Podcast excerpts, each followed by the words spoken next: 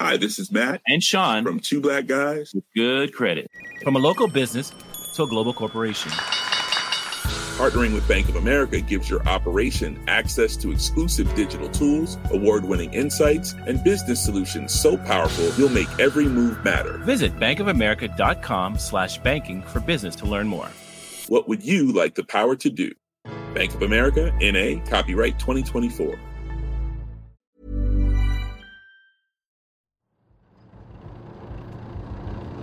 It's been almost eight months since Russian tanks rolled across the border into Ukraine.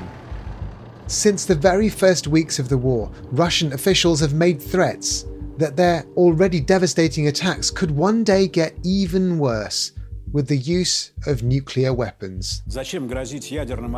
In May, the state owned television channel Russia 1 played simulations of nuclear missiles obliterating the British Isles.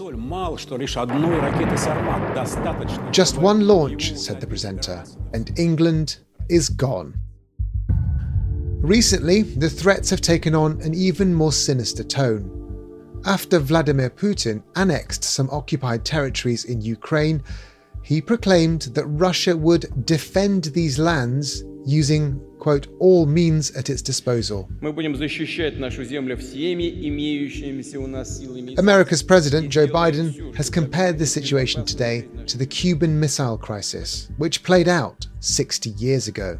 I call upon Chairman Khrushchev to halt and eliminate this clandestine, reckless, and provocative threat to world peace. When you think of a nuclear bomb, you're probably thinking of the massive weapons that could destroy an entire city, like those dropped by American forces on Hiroshima and Nagasaki in Japan in 1945. But the war in Ukraine has brought a different category of nuclear weapon into public view battlefield or tactical nuclear bombs. As devastating and dangerous as the traditional type of bomb, but much easier to deploy. So, how do tactical nuclear weapons work? And if they were used, how much damage might they cause? Hello and welcome to Babbage from The Economist, our weekly podcast on science and technology. I'm Alok Jha, The Economist science correspondent. Today, we'll look at how nuclear weapons are designed and why they cause so much devastation. If a modern, tactical nuclear bomb were deployed on the battlefields of Ukraine, what would the impact be? I'll also ask The Economist's defense editor how likely this is to actually happen.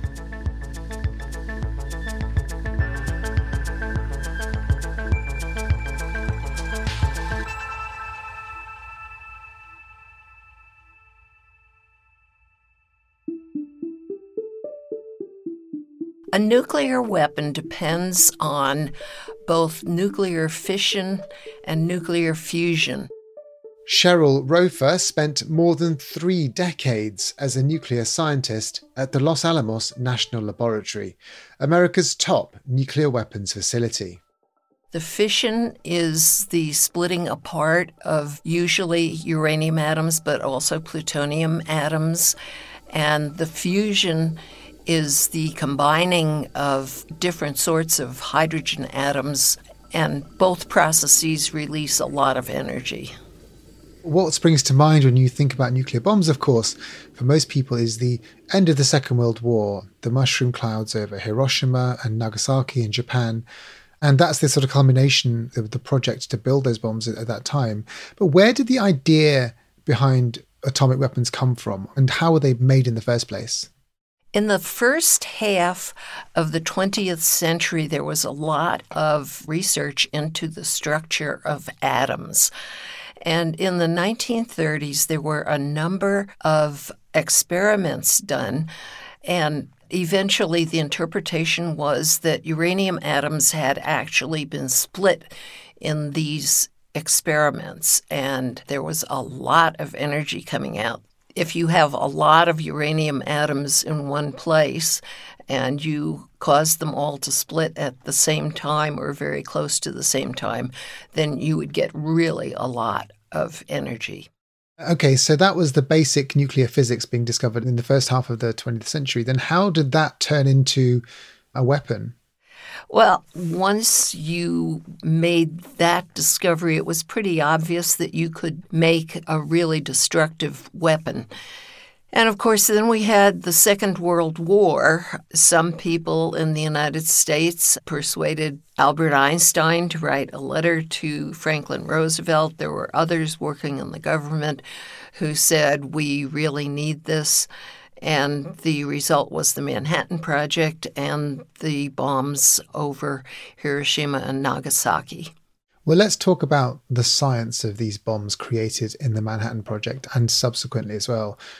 What makes a nuclear bomb different to a conventional bomb in terms of its destructive potential? Basically, a conventional bomb relies on chemical energy, and an atomic bomb or hydrogen bomb relies on fission fusion energy. There are orders of magnitude difference in those types of energy, and that's the difference in the destructive power of the two types of bombs. And of course, the explosion in a conventional bomb is all to do with breaking molecular bonds, i.e., the bonds between atoms themselves. Whereas nuclear reactions, they either split or fuse the nuclei of atoms. That's the central bits of atoms. And of course, the energy stored in the nucleus is orders of magnitude higher than the energy between atoms and between molecules. Right. But as you say, there are fission and fusion reactions that are possible with nuclei. Um, what process did the early nuclear bombs use? The two bombs dropped on Japan were fission bombs. But during the Manhattan Project, there was a lot of discussion about how nuclear fusion could also be used in a weapon. So, the first experiment to build a fusion device was done by the United States on some of the South Sea islands, and it was wildly successful. And ever since then, nuclear weapons, at least by the major powers, have been both fission and fusion. How much more powerful were these fusion bombs, the hydrogen bombs, compared to the very first atomic bombs? Thousands of times. They were enormous. At one point, I heard from Harold Agnew, who was there for the Castle Bravo shot, which was unexpectedly powerful he was far back from the explosion in an observation post, and he said it just kept getting hotter and hotter and hotter.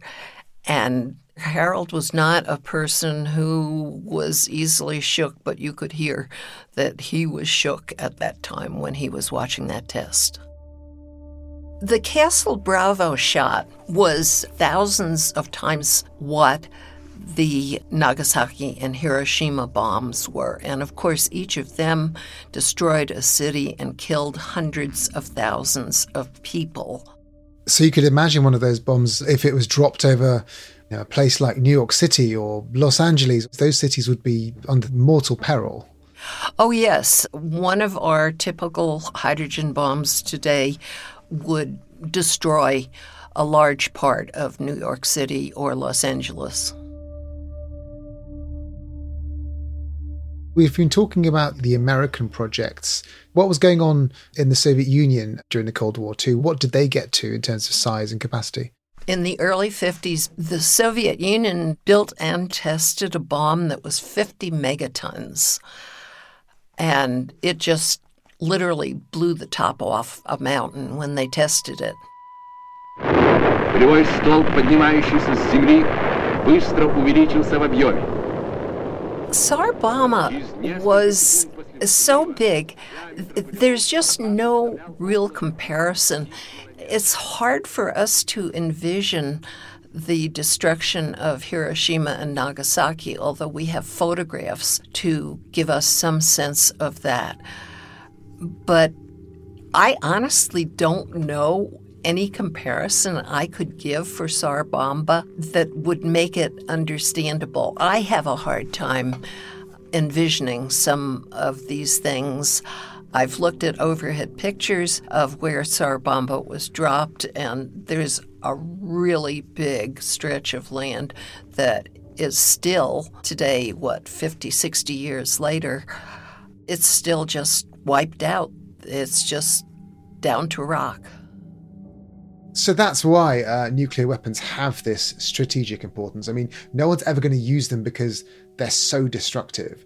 If we turn to the situation today, though, with the war going on in Ukraine, how do the weapons that you've just been talking about relate to the conversations people are having about whether Vladimir Putin is going to use nuclear weapons in Ukraine?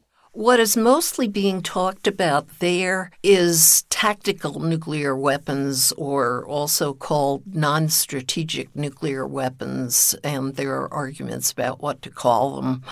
I prefer battlefield nuclear weapons because they are packaged in a way that they can be used on the battlefield.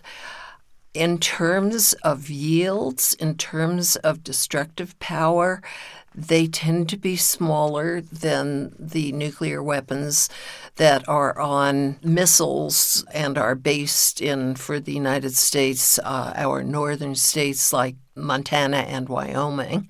But smaller is only a relative term.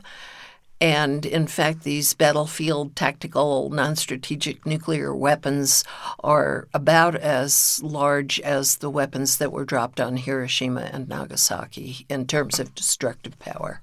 So they're not the sort of mountaintop blowing bombs for the purposes of mutually assured destruction. They're something different. And is the underlying physics in a battlefield nuclear weapon or a tactical nuclear weapon any different to the sort of big strategic weapons of the Cold War era?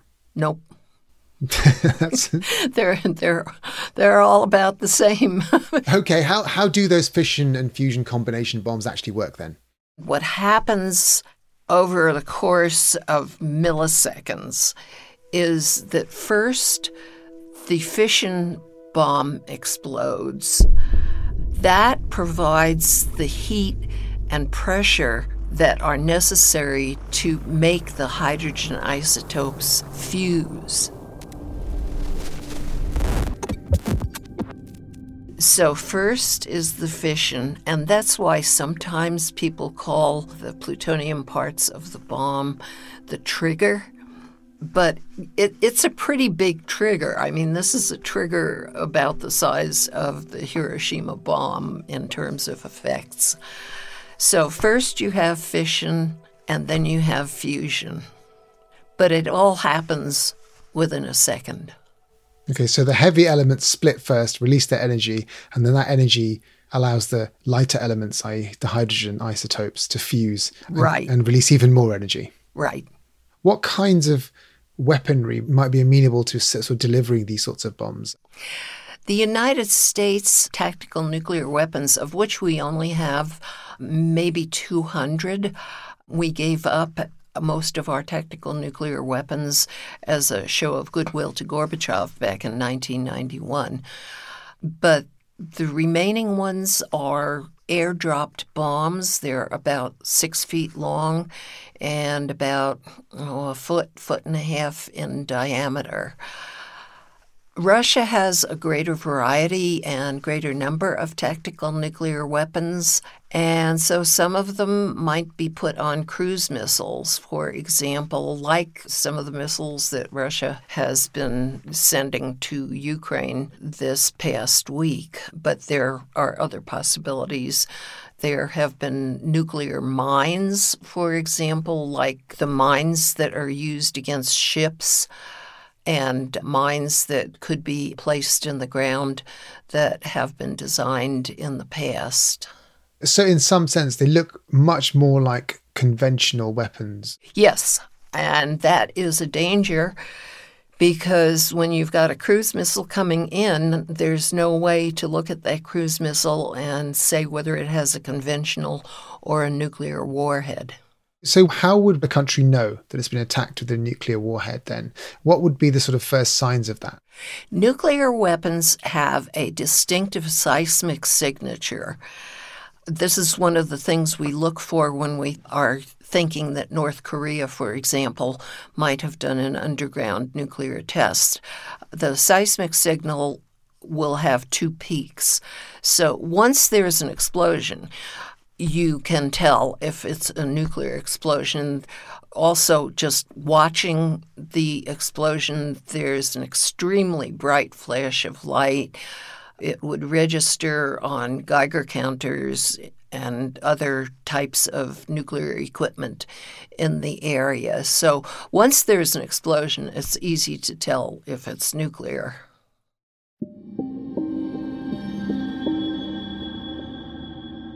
But the point is, by the time you're figuring out whether or not a nuclear weapon has been launched, it's too late.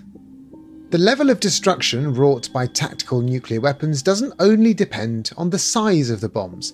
There are a number of additional factors, like whether they're detonated on the ground or in the air, and if it is in the air, at what height. Plus, after the heat and blast of the explosion itself, there are secondary impacts, like radiation and fallout.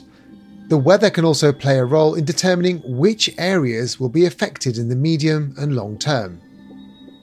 Someone who knows a lot about all of this is Patricia Lewis. She's a nuclear physicist and a security specialist at Chatham House, a think tank in London. One single weapon could destroy a large part of a city, depending on how you use it, where you explode it. And if you think about that, it's completely different to the sorts of weapons that we've seen being used so far in Russia's attack on Ukraine, where we've seen conventional weapons destroy a whole block of flats, for example, but this would destroy the whole downtown area, right? Even a so called tactical nuclear weapon could do that. One of the things that people, I guess, who are not experts worry about when it comes to nuclear weapons, as well as the destructive potential, is the radiation. I just wonder what impacts those would have on people or living things in the immediate vicinity so there's two main forms of radiation. There's, the initial light flash, which can cause all sorts of eye damage. And then there's what's called the prompt radiation, which is the immediate release of X rays and neutrons primarily that leave the actual explosion.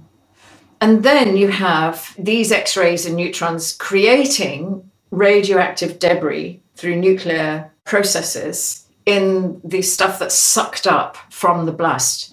I think people get very carried away with the radiation, but the actual massive death and injury is caused from the blast and the heat, and the heat generates enormous fires.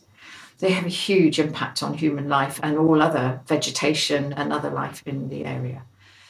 Then, as you rightly say, people have been worrying for a long time about the radioactive debris, the mushroom cloud that goes up into the atmosphere. And that, of course, means that it then becomes an area wide impact where the weather, depending on the weather patterns, can take it quite a long way away and then can, of course, rain down on another area.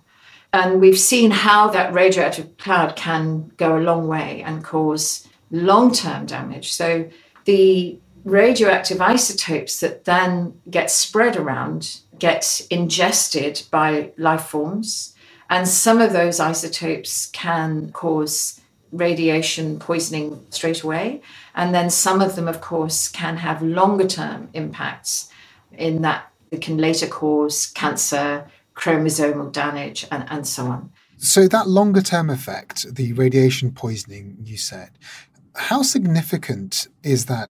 So, it really depends on lots of things. So, for example, it depends on your gender. So women are more affected by radiation than men in terms of long term cancers and health effects. Children are more affected than adults, and that's to do with the rate of change of cellular divide.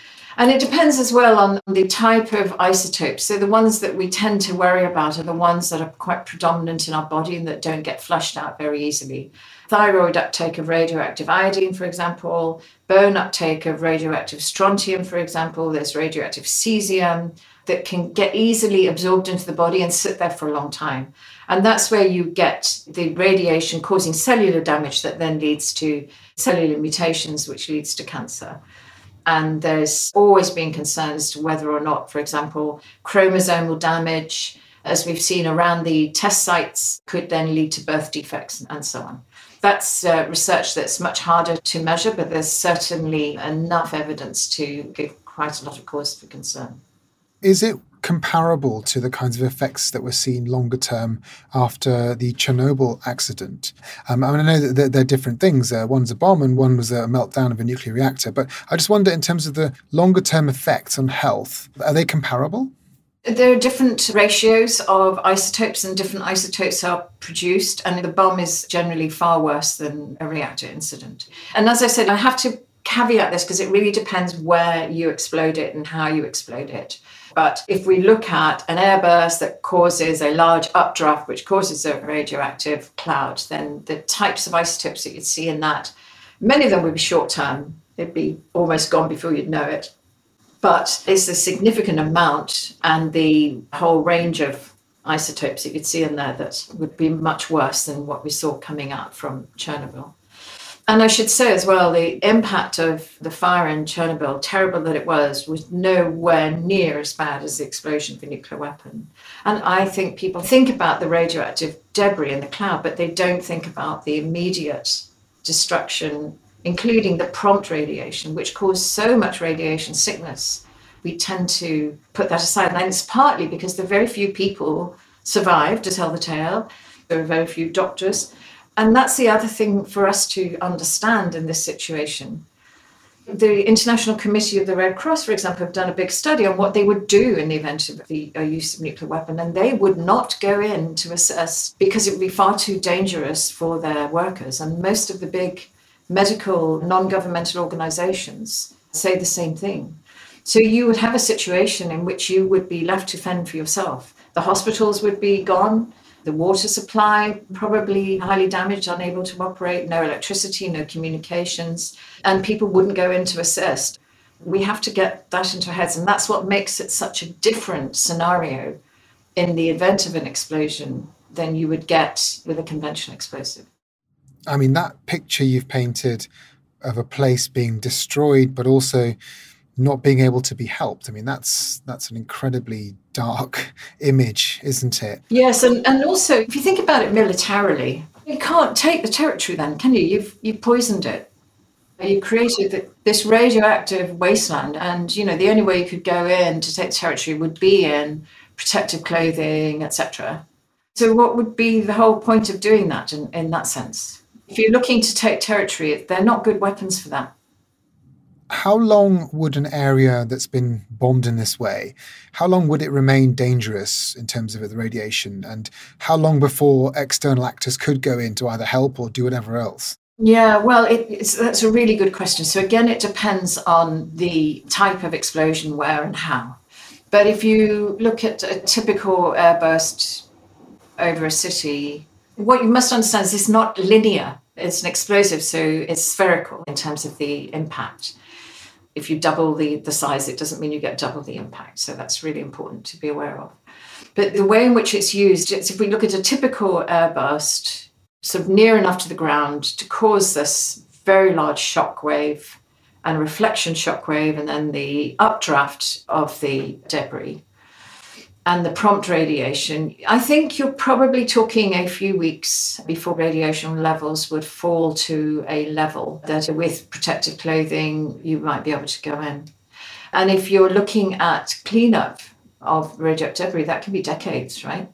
Depending where the debris also falls. So if it stays in the area, that of course makes the area even worse, and some of it will fall there.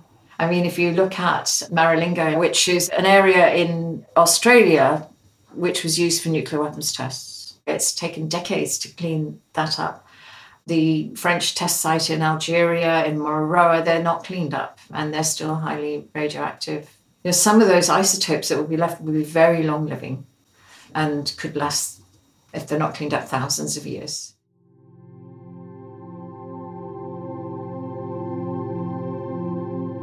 There's no question that using nuclear weapons of any size would be catastrophic. These bombs have the ability to inflict serious, irreversible damage in war zones.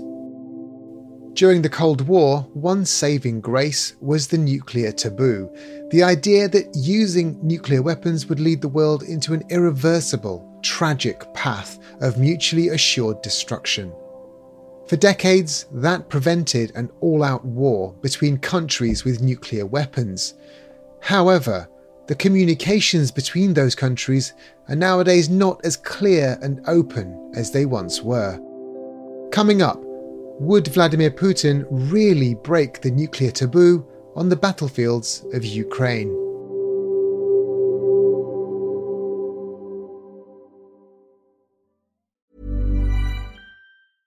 Hi, this is Matt And Sean from Two Black Guys. with good credit. From a local business to a global corporation. Partnering with Bank of America gives your operation access to exclusive digital tools, award winning insights, and business solutions so powerful you'll make every move matter. Visit bankofamerica.com slash banking for business to learn more. What would you like the power to do? Bank of America, NA, copyright 2024.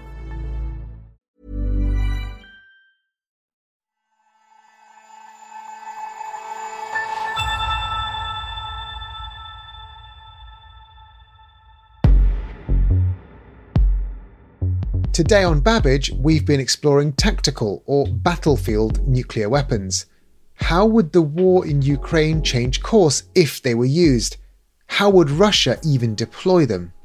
There's basically three ways they could use tactical nuclear weapons in Ukraine or around Ukraine. Shashank Joshi is The Economist's defense editor, and he's been leading our coverage of the Russian invasion. One of them would be a demonstration strike. In other words, a strike not intended to destroy anything or anyone, but just to show that Russia is willing to use nuclear weapons. The scenario that some people have raised is a strike on a remote place such as Ukraine's Snake Island, perhaps over international waters in the Black Sea to the south of Ukraine, something that wouldn't actually destroy any buildings, any people, any military forces, anything like that. The second option is a military strike, a battlefield strike for battlefield advantage. That could be a strike on troops, tanks, command posts, bunkers, that kind of thing. It is worth noting this was the main purpose of tactical nuclear weapons during the Cold War. But they did eventually realize that the battlefield advantages of this were somewhat limited because, first of all, you irradiated the entire battlefield, and then, of course, you had to fight through it. And the second problem is you actually have to use a lot of these things to make a big difference. So, for instance, if you take a five kiloton tactical nuclear bomb, that's about a third of the bomb dropped on Hiroshima, you would take out, according to some estimates, maybe 13 tanks if they were dispersed. So that's a fairly limited effect. And then the third sort of target is a political one or a government one. So that could, for example, be a Ukrainian city or, or, a government headquarters inside a city that would still take a significant chunk of that city out. Or, of course, targets outside of Ukraine. But I think in the most case, we're looking at things inside the area of battle. And is it possible to say how useful any of these different types of tactics might be in terms of the military strategy that Russia is trying to deploy? I think it's safe to say that none of them are going to militarily change the course of the war. They're not going to stop Ukraine's advance in its tracks. They might make it more difficult, and indeed, Ukraine would have to have lots of what we call chemical, biological, radiological, and nuclear CBRN kit. You know, protective gear, protective vehicles, special techniques to disperse all of those things to be able to fight through a nuclear battlefield. But these tactics are not going to necessarily stop an actual military advance of the kind that Ukraine is making. And indeed, Ukraine soldiers are fighting in quite a dispersed way. They're not concentrating in huge numbers in the way that would make them particularly vulnerable to a nuclear strike. And therefore, I think, uh, Alok, the most important thing to remember is the primary mechanism by which any nuclear strike is going to make an impact on this war is going to be psychological and political. The impact it has on the perceptions and calculus of Ukrainian decision makers and those in the West who are providing it with arms and assistance. Okay, so let's think about how NATO and the West might respond to something like this. Do you think that there's a risk of escalation? There's undoubtedly a huge risk of escalation, uh, Alok, and that's because if there was a US led conventional military strike in Ukraine in response to Russian nuclear use, it wouldn't necessarily stop there. Russia wouldn't go, oh, okay, you, you struck us, we'll stop now. They might then strike back, perhaps against the US Navy, perhaps against NATO territory. That would invoke NATO's Article 5 collective defense clause, and you would be in a state of general war between NATO and Russia. The exact situation that the Biden administration worked so hard to avoid. And that in turn then generates the risk of strategic nuclear use, not tactical nuclear use against battlefield targets, but strategic weapons against cities, population centers, and other bigger targets. In this sort of escalation ladder that you're talking about, then, uh, I mean, are there circumstances where NATO countries themselves might retaliate using their own tactical nuclear weapons themselves?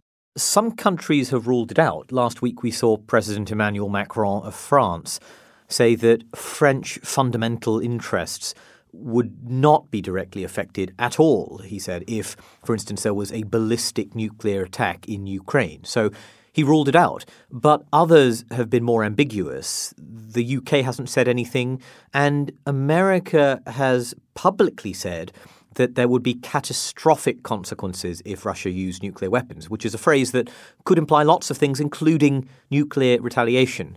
But in practice, I think it's very clear the general expectation, the consensus, is that we would see a conventional military attack against Russian forces, perhaps Russian forces in Ukraine, rather than a nuclear attack. And that makes sense. There's effectively two reasons for that. One of them is that if you can do the job with conventional weapons, why would you use nuclear weapons for all the drawbacks we've mentioned over the course of this show? Conventional weapons can still be incredibly deadly, even if they don't have the same stigma, the association of abhorrence as nuclear ones do.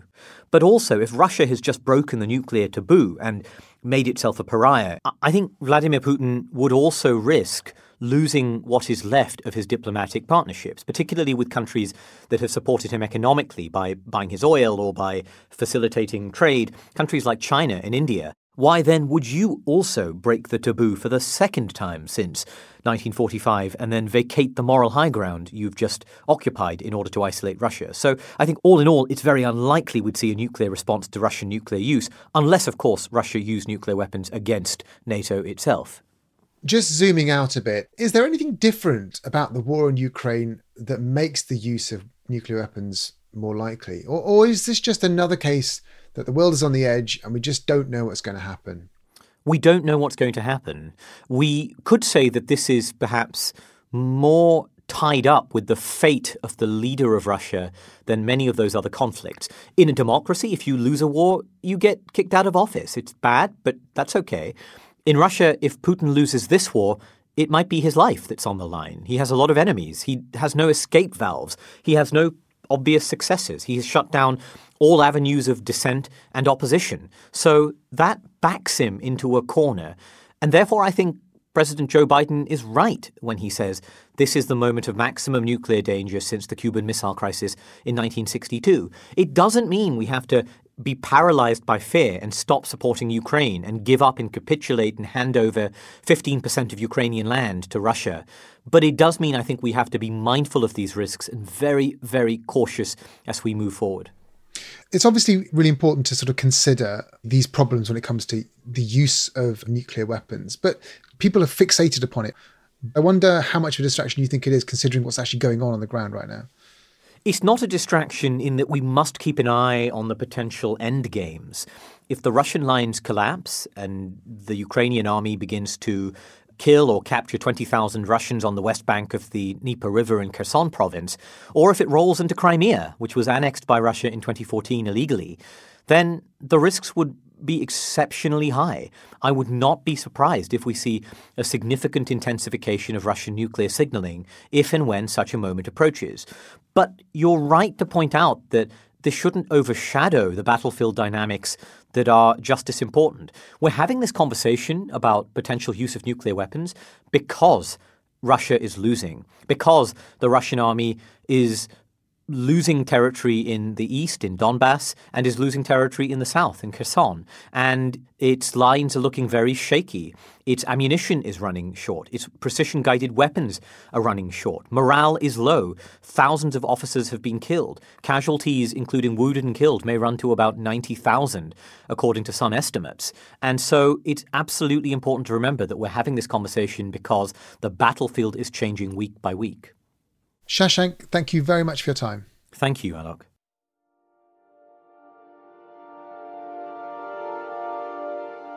Five, four, three, two, one.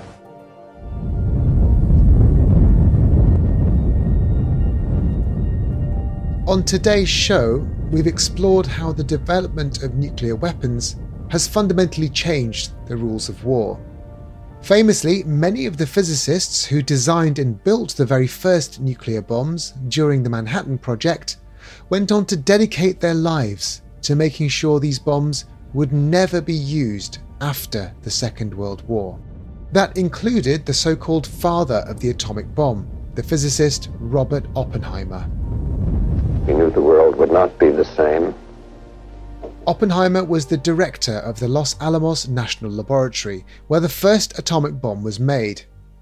In 1965, for an NBC television program, he recalled seeing the very first test of a nuclear weapon.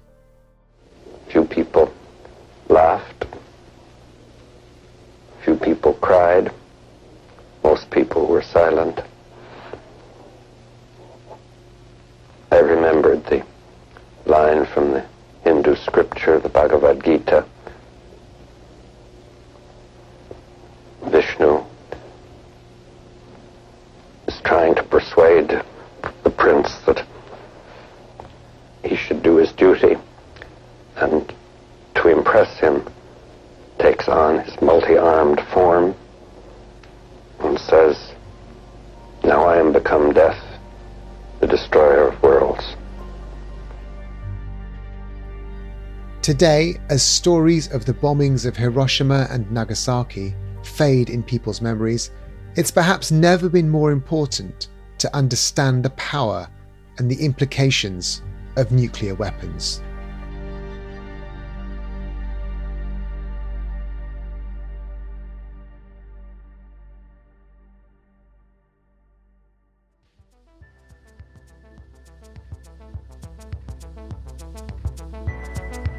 Our thanks to Cheryl Rofer, Patricia Lewis, and the Economist's Shashank Joshi. And of course, thank you for listening. You can keep up to date with the ongoing situation in Ukraine at economist.com. This week, in our print edition, we're exploring Ukraine's economy, as well as what Russia might look like after Vladimir Putin. To read that and more, get your best introductory offer at economist.com slash podcast offer. The link is in the show notes. Babbage is produced by Jason Hosken with mixing and sound design by Nico Rofast. The executive producer is Hannah Mourinho. I'm Alok Jha, and in London, this is The Economist.